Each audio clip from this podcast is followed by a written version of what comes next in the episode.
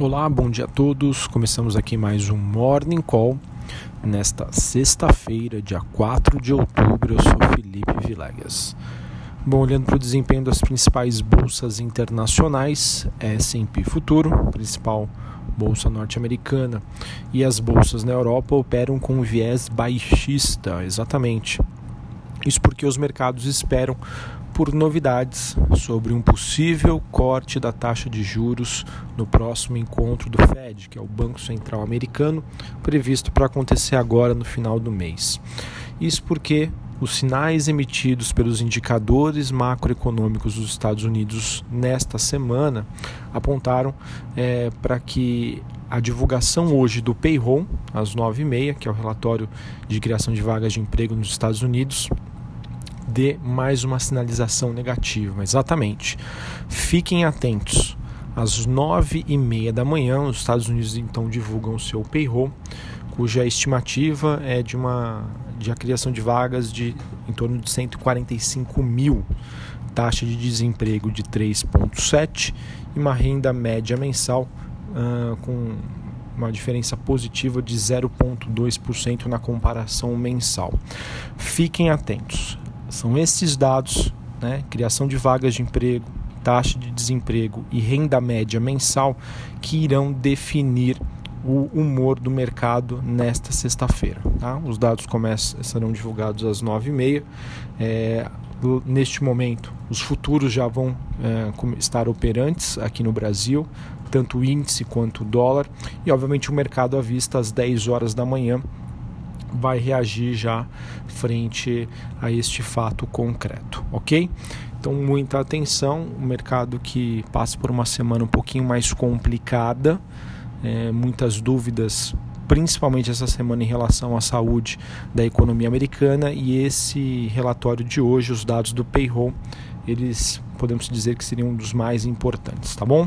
Enfim, também temos o Jeremy Powell, que é presidente do Banco Central Americano, ele fala na abertura de um evento a partir das 3 horas da tarde, então o mercado vai ter oportunidades para validar ou não as suas apostas é, em relação à política monetária dos Estados Unidos. Né? O mercado que então deve checar se esses dados hoje confirmam essa tendência de enfraquecimento da economia americana. Só para vocês terem uma ideia, a probabilidade já, digamos assim, contabiliz... não, não, contabilizada não seria o correto, mas já precificada pelo mercado, apontam para um, por uma chance de 80%. É, já nessa próxima reunião, e isso ajudou bastante a reverter a tendência de alta do dólar. Isso porque, com os juros mais baixos nos Estados Unidos, seria menos interessante comprar renda fixa lá. Então isso acaba sendo positivo para economias emergentes como a do Brasil. É, como consequência disso, então o dólar estende o seu movimento de baixa hoje ante os seus principais pares globais, principalmente de países emergentes. Sobre as commodities, é, nós temos o petróleo estável nesta manhã, próximo do zero a zero, mas ele que caminha para sua maior queda semanal desde julho, impactado obviamente por, essa, por esse clima de tensão e apreensão dos investidores. Uh, também temos uh, os metais industriais em Londres, o cobre recua, o níquel sobe. A gente que não tem cotação do minério de ferro, isso porque a China prossegue em feriado. Pois é, os chineses aí tiram praticamente uma semana, então a gente só vai ter mercado na China a partir da terça-feira da semana que vem, ou seja, dia 8. Bom, sobre o noticiário aqui no Brasil, é, essa valorização do real já faz com que alguns investidores, alguns analistas comecem a aumentar as suas apostas para uma Selic, ou seja, taxa de juros aqui no Brasil próxima dos 4,5% no final deste ano, quem sabe. Obviamente que a consolidação deste cenário é, tem uma forte correlação dólar e juros, né? e que ambos ainda dependem fortemente da conclusão da reforma da Previdência.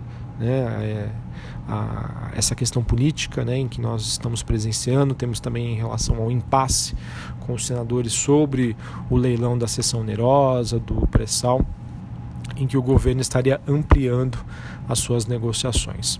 Alguns jornais falam em uma divisão dos recursos via emendas parlamentares, mas as propostas ainda não teriam sido bem recebidas. Bom, Bolsonaro que prevê a votação da reforma da Previdência na semana que vem e também uma conclusão é, um pouco mais objetiva e concreta em relação à votação da sessão onerosa. Tá? É, isso porque a agenda doméstica aqui no Brasil é vazia, não temos indicadores relevantes. Então o mercado com certeza vai se pegar essa questão dos dados nos Estados Unidos e também o andamento da reforma da Previdência.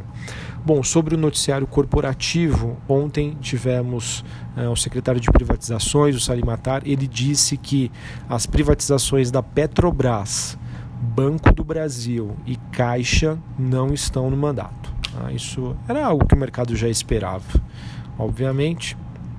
É, não sei se isso poderia gerar algum estresse Acredito que não. Se tiver uma reação aí de Petrobras, Banco do Brasil, acho que será pequena.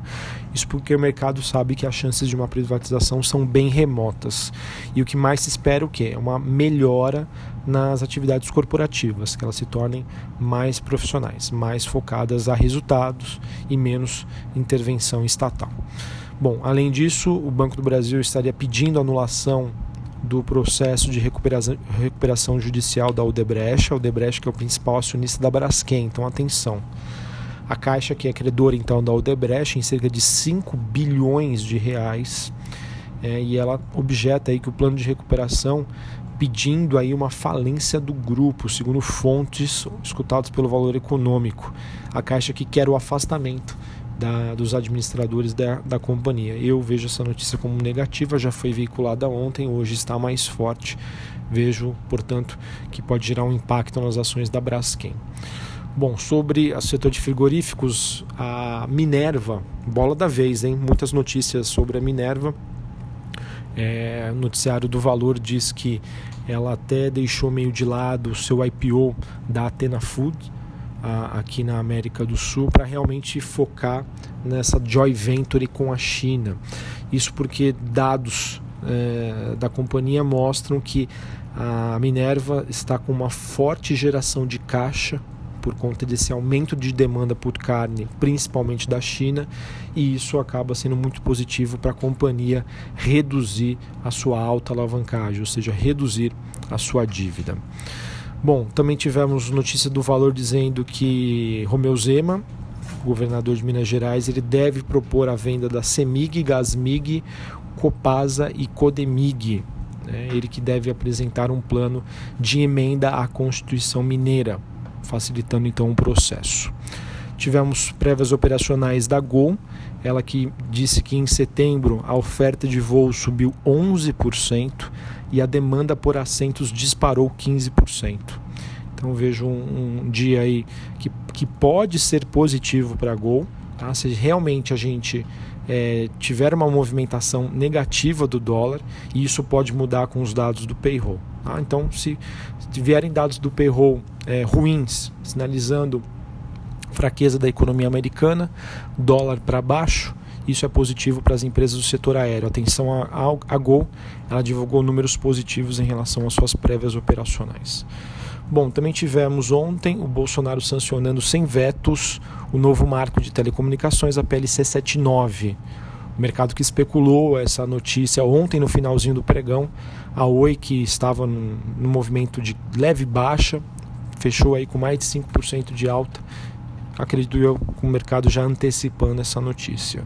Além disso, segundo fontes do valor econômico, é, dado aí as divergências dentro da Anatel, os leilões dos 5G devem ficar somente para o segundo semestre de 2020. Apesar aí desse adiamento ser algo, vai, entre aspas, ruim, eu acredito que isso possa até ser positivo, porque abre mais espaço e dá maior fôlego aí para a Oi se reestruturar, ela que já sinalizou que não quer ficar de fora desses leilões. Tá certo? Bom, então é isso. Esse é o resumo da nossa sexta-feira. Essa nossa sexta-feira que é, pode aí mudar completamente a depender dos dados de emprego nos Estados Unidos às nove e meia. Isso, esse dado é o que vai ditar o rumo dos negócios nessa sexta-feira. Beleza? Um abraço a todos, um excelente final de semana. Retornamos na próxima segunda-feira. Um abraço e até mais.